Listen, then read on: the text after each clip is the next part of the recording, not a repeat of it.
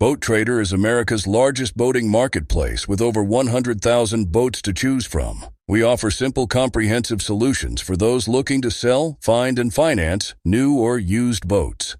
Visit boat trader dot com to get started. Fishing like a local isn't just about catching fish. It's about connecting with the environment and the people who call it home. It's about hearing the stories and traditions that have been passed down for generations, and sharing unforgettable moments with the people you meet along the way. Fishing like a local is having an experience that stays with you forever. And with Fishing Booker, you can experience it too, no matter where you are. Discover your next adventure on Fishing Booker.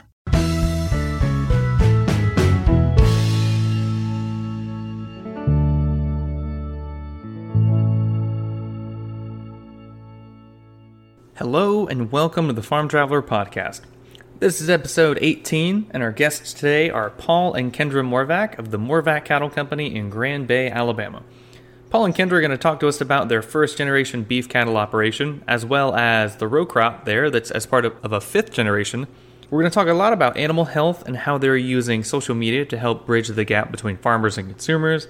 And a really cool story is that their last name was really familiar because I had a friend in high school that had that last name, Morvak.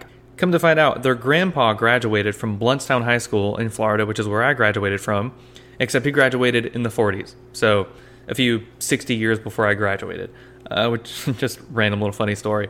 And quick little side note, last week was our biggest week ever on the podcast. We had two hundred fifty people listen to our episodes, which is nuts. So if you're sharing our podcast, please continue to do so. Share it, like our Instagram, share the podcast out the wazoo if you want. Really appreciate it. Thank you for listening. Again, this is episode eighteen with Paul and Kendra Morvak. Hope you enjoy it. Thanks for stopping by.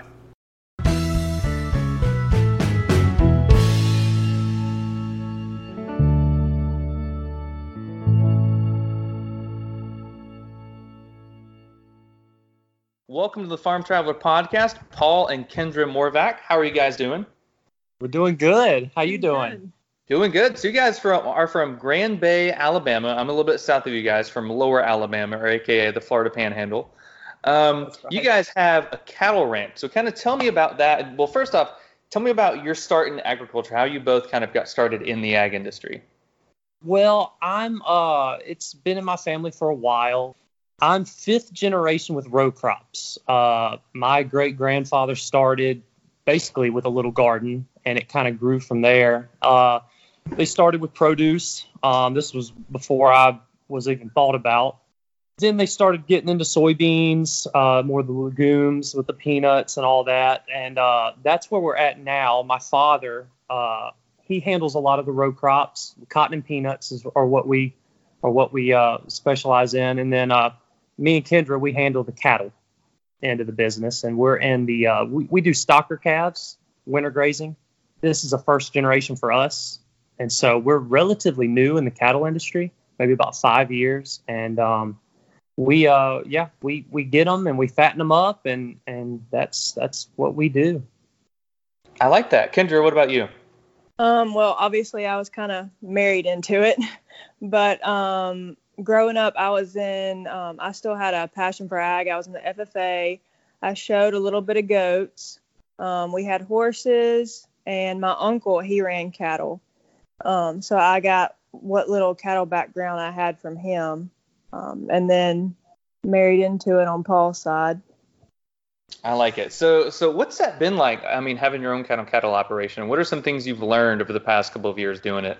I mean, I can imagine it hasn't been very easy. Yeah, it, uh, you know, when I came back from, uh, from college, um, that's a story in and of itself. We met in college, by the way. I'm in Montgomery, Alabama at Faulkner University. And when we came back, I mainly did, uh, the row crops and, and kind of work under my dad. He started kind of getting, taking an interest in the cattle. We've always just, and I tell people, we really do this at the end of the day, uh, because you love for animals, you know, I mean, It's you can't. It's not all about the money and all that. Or it, if if you're in it for the money, it'll weed you out pretty quickly. I've always said that you have to have a passion for it. Um, it's it's been some challenges, uh, ups and downs, like anything else, any other job. But we uh we always come out on top, and um you know, like I said, we we love it, and it's been a, it's been challenging, but we uh we make it through and we make it work. What are some things that you guys have really succeeded doing, and what are some things that you kind of kind of failed at and kind of learned from and kind of put to practice as the years kind of went on for both the row crops and for the cattle operation? For the cattle operation, I would say the biggest thing that we learned was in the in the stocker and the feeder calves, uh, we buy these animals three to five hundred pounds. So they're basically, you know, like little kids. And uh It's like it's like a kindergarten, you know, all the kids get snotty noses, you know, especially during the colder months. And and the health is huge. It's it's huge. And it's something that, you know, we have to stay stay on top of. Um, and with uh, the mistakes that we made probably would be um, not really checking into the health programs of where where we buy these cattle. That that's huge um, because if you if you buy them and, and you don't know their health and their background, and then you start mixing them and with some healthy ones, you, you, you're looking at a, a possible train wreck. And so biggest thing is health. And uh, that that's the biggest thing we learned. And we started buying more country cattle uh, out on the farms and the ranches throughout the Southeast. And, uh, and we get them and we plant our ryegrass. We let them graze and let them put on the pounds. And we try to aim for about three, three and a half pounds a day on uh, solely grass. We don't we don't uh, feed or corn or, or soy or anything like that. We we strictly do grass and, and pre-choice minerals, and uh, we get them up to around seven eight hundred pounds, and then we send them out to Nebraska and uh, and Kansas and and to the feed yards out that way. So why do you guys primarily do grass? I know a lot of people um, either do grain fed or feed or grass. So why did you guys settle on grass only?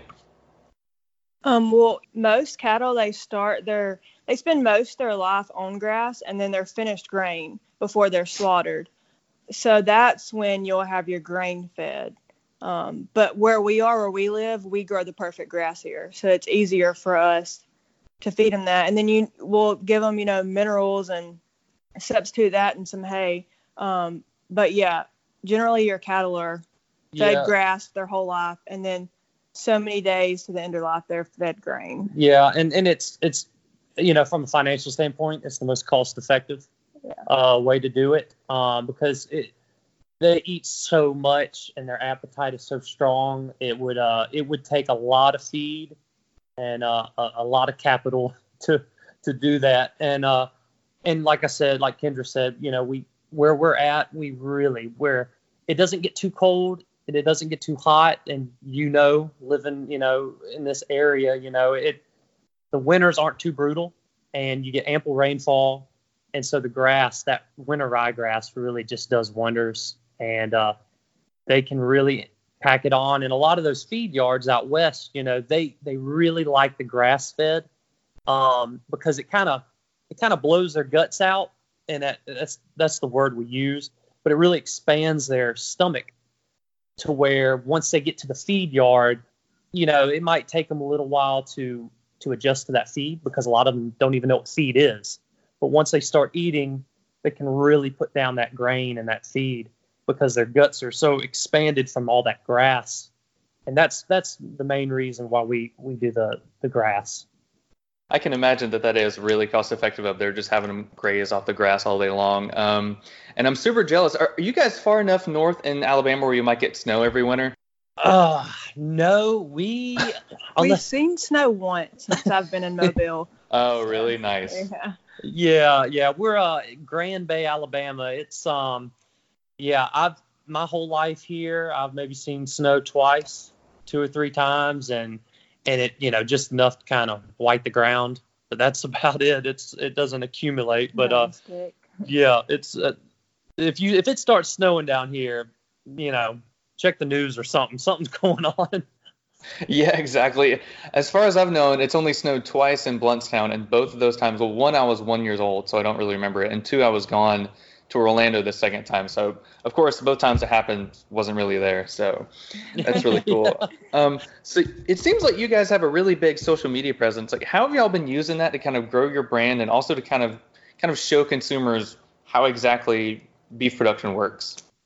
Well, yeah, our business, like social media stuff, it's fairly new and it's still trying, still trying to grow that. We started that because we wanted not only to get our name out there, but being younger um, in the cattle industry, we want to be able to educate other people and show other people that younger people can be in the cattle industry. Um, 'cause it's, it's kind of unheard of, not unheard of, but it's not common to have someone as young as Paul and I in this industry and be where we're at in it. Um, 'cause like, for instance, we went to a cattleman meeting one time here in our county and we walked in and everybody was just looking at us 'cause they were just shocked that we were so young and all them were in their sixties. Yeah. We just like being able to educate everybody on what we do and, um, you know, them hearing it from our mouths and not what they see on, you know, the other media or the news that's out there. People that don't see what goes on behind closed doors. Yeah, we, we I saw I listened to one uh, one earlier podcast you had. There was a woman, I believe she was a dairy farmer up north somewhere, and she was saying that about how these kids they they get their information from farms and ranches from people that have no clue or, or talking heads out there in Hollywood and, and all that. And I'm, I'm not bad mouthing people in Hollywood, but you need to get it straight from the horse's mouth. And that's what she said. And we couldn't agree more. You know, there's a lot of false information out there with anything. And, uh, you know, it, it's good to get it from the people that, that live it and do it. And not even just ranchers. Like I said, you, you don't even have to own a cow, you know, I mean, it, or, or plan a plant. I mean, just being an advocate and uh, being a part of the industry, you know, from everywhere, from the producers, from the cow-calf, all the way up to the packing plants and the uh, the restaurants and, and the cooks and the chefs that cook this this meat and this this food that we're able to uh, provide. There's so many different angles and, and getting it, taking a little bit from all different types of those people, you know, I, I think really helps with with that because The, the, there's a lot of false information out there, and I think everybody can agree with us on that, you know, with the news and everything. And, you know, and that's why we think, you know, bringing kids out, you know, we're going to plan where the elementary school down the road where they come out and do like a field trip, field day, where they come out and see the farm or the ranch. And, and it really does start with that younger generation and, and kind of bridging that gap between the, the younger generation and the older generation there. Yeah, I couldn't agree more. Yeah, the guest you were talking about, her name was Katie, and she is she's a dairy farmer from Maryland, and she has this shirt, and she keeps on selling them. It's called Ask a Farmer, Not Google, because so many people just Google it instead of asking an actual farmer that produces their food or raises their food. So that's a lot of really good points. Um, you said that you're going to bring some kids out to y'all's farm. Have y'all done agro-tourism before, like any having people out there to kind of see what goes on in your operation? We have not, and that's something we're going to get into. Um We're part of the Young Cattlemen's, the Y C L P program this year and uh, at the state level with the cattlemen's. And uh, that's one of the things that um, they really recommended. We uh, we know a, a rancher down the road from us, an older gentleman. He is a big advocate on that. He brings kids out and uh, gets with the local schools and, and you know, and, you know, fixes them a little lunch and, and takes them on a hayride and, and shows them the animals. And I think that's huge because it really does start with the younger generation. And if they get fed false information, you know, they're going to believe this false information and it's not their fault.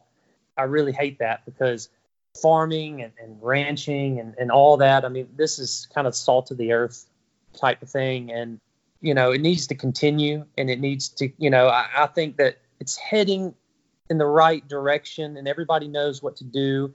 It's just the fact of getting everybody on board. Getting everybody involved, you know, social media. And I mean, y'all know a lot more about it than I do. And I'm trying to get more involved with it. You got to keep up with the times. The times are changing and you got to be involved with your social media. You're, you know, get involved with your county level and your, uh, you know, young farmers or, uh, or cattlemen's or, or whatever it might be. Get involved locally and then get involved at the state level and, and then even get involved national, the N C B A. I mean, it, it starts just with one step and, and I, I'm a big proponent on uh, on getting the kids, you know, the right information. And, and then they say, you know what, this is I like this. I want to be a farmer. You know, I, I want to get involved with this. And uh, then it starts kind of that chain reaction. So how important is animal health to you guys, which I know it's, of course, super important in animal agriculture. So how exactly do you guys handle animal health with your with your herd? Every time we get new cattle in, we'll bring them in and um, we'll give them, if we know, if things they haven't had, like certain vaccines, we'll vaccinate them. Um, if they have a runny nose or if they're coughing, we'll medicate that. Um, and then when we're, you know, riding through them, checking them every day, if we see one that looks a little sick, we'll put it in the chute and we'll medicate it as well. And if we have some that we have to keep medicating and keep pulling out to give it medication, we'll separate it from the healthy ones. And, I mean, going back to earlier what you're talking about, successes and failures, we did learn one year, um, we decided to mass medicate. So we did that um, with some that we really didn't know the health background to. But if their immune system is already low and you're mass medicating every single one, in the end, you're just going to be losing money because you're mass med- medicating. So it's like you're fighting an uphill battle. So what you're giving them might not even do anything for their immune systems. That's what we do. And a lot of people that are not in the cattle industry or don't have any ag background, they're, you know, they say, you know, don't, don't give your animals this, don't give them that. But it's inhumane to not give your cattle medication because you don't want them to suffer and get sick. Typically, like I said, we check them twice a day, every day, morning and evening, shoot, sometimes more. And, uh, you got it. Like I said, it's like a bunch of kindergarten kids. You got to constantly watch them. The biggest threat that we have with health is shipping fever, uh, which is basically just pneumonia.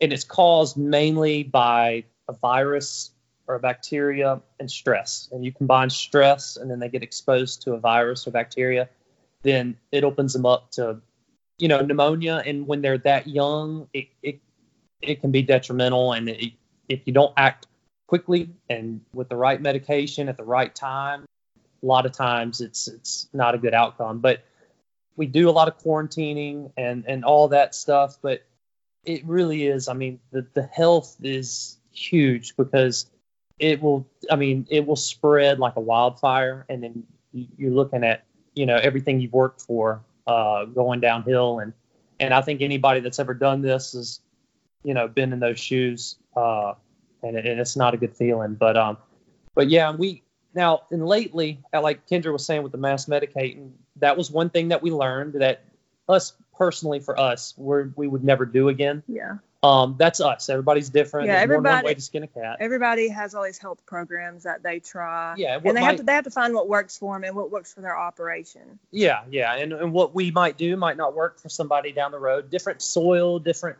different bugs that are in the ground and worms and, and viruses and, and different genetics in their cattle.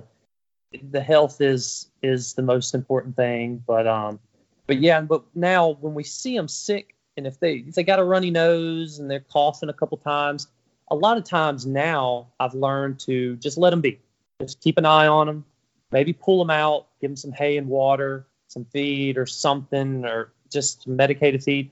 But don't give them that shot because when you're doing that, you're doing almost their immune system a disservice, you know, because they need to learn to fight that naturally.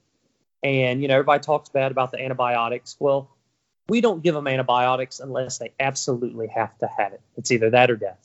And like it, like Kendra said, it would be inhumane to not give them an antibiotic when they're just, you know, and it has nothing to do with money or financial.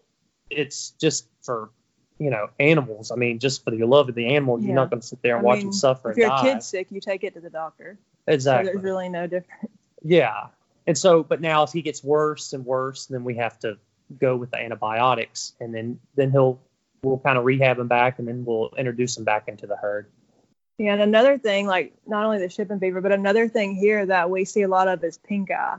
So we have to We have to medicate that a lot, or if you don't fix that quick, then they'll go blind. Yeah, it's very aggressive in cattle, uh, not like it is with humans. Uh, I don't know too much about the pink eye in humans, but yeah, in cattle, if you don't do nothing, it can, you know, there's so many different strands of the pink eye. Uh, one, sometimes they can get over it on their own, but the next one, you know, it can make them go blind in a couple of days if you don't treat it, you know, and, uh, uh, you know, and that's, you know, not go down this rabbit hole, but you know, to prevent that also, you got to keep, you know, your fly control.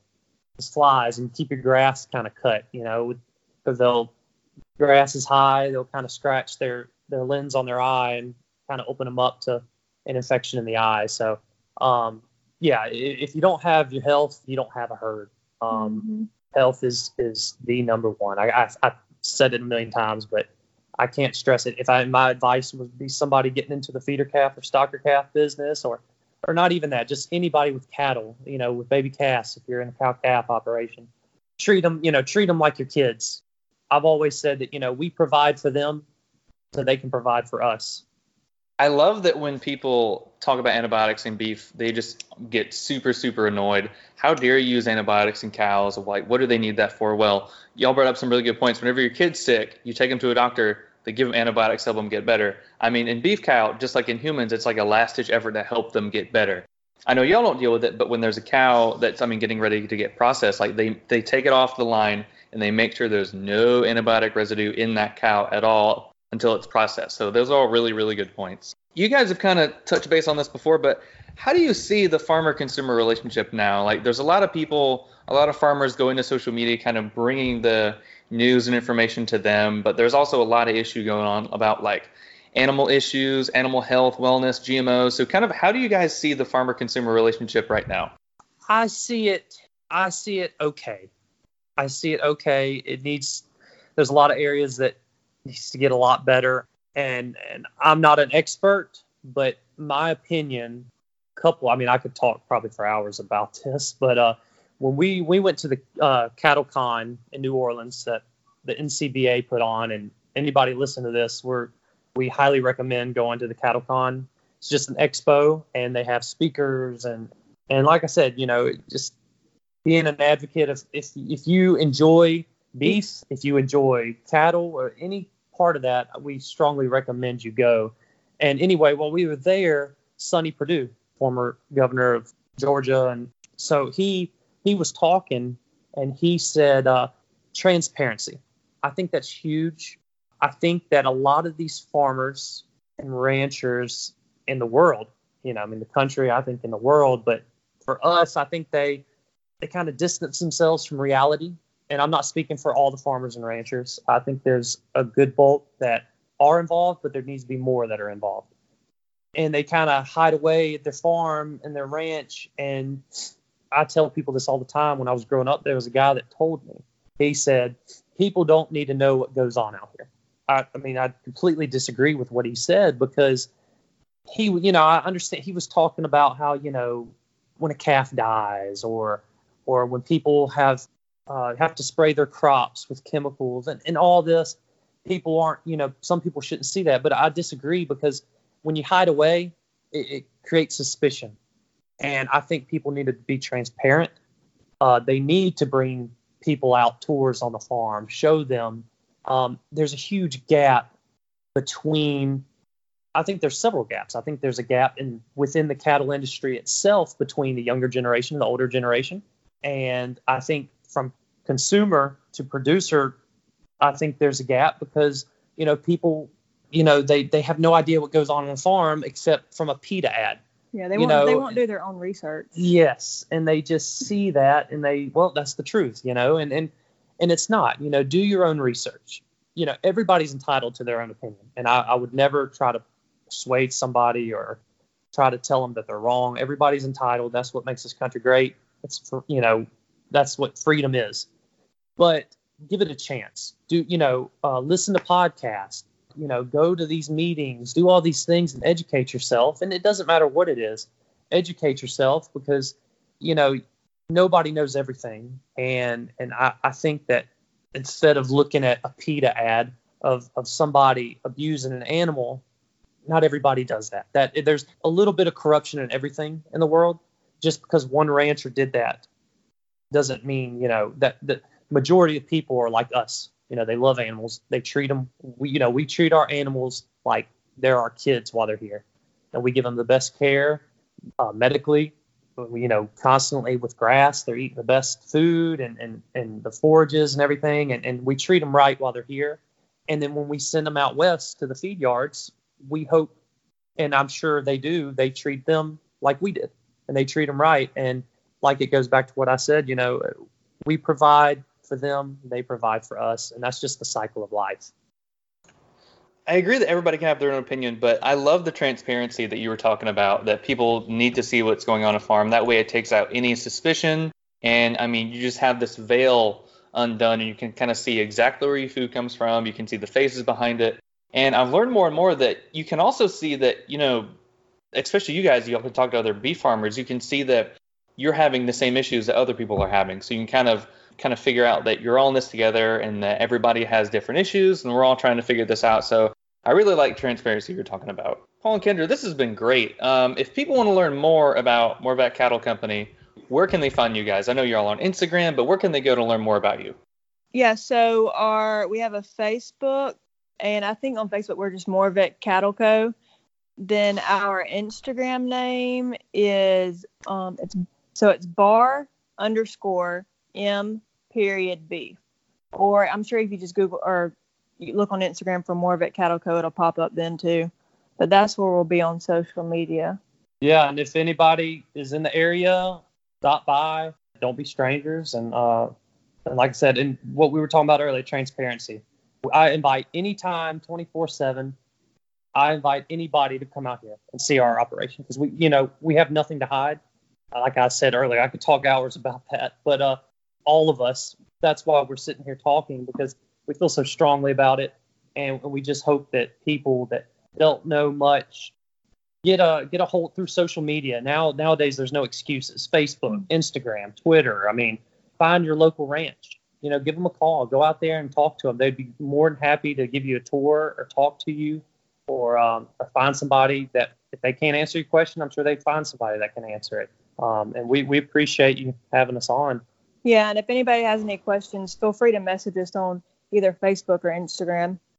Gotcha. Yeah, thank you guys both for being on. Um, yeah, we'll be sure to send everybody your way. We'll link your Instagram and Facebook and everything on our podcast and on our social media channels as well. So, uh, Paul, Kendra, we wish you guys the best of luck, and thanks for being on. Thanks for having Thanks us. Thanks so much.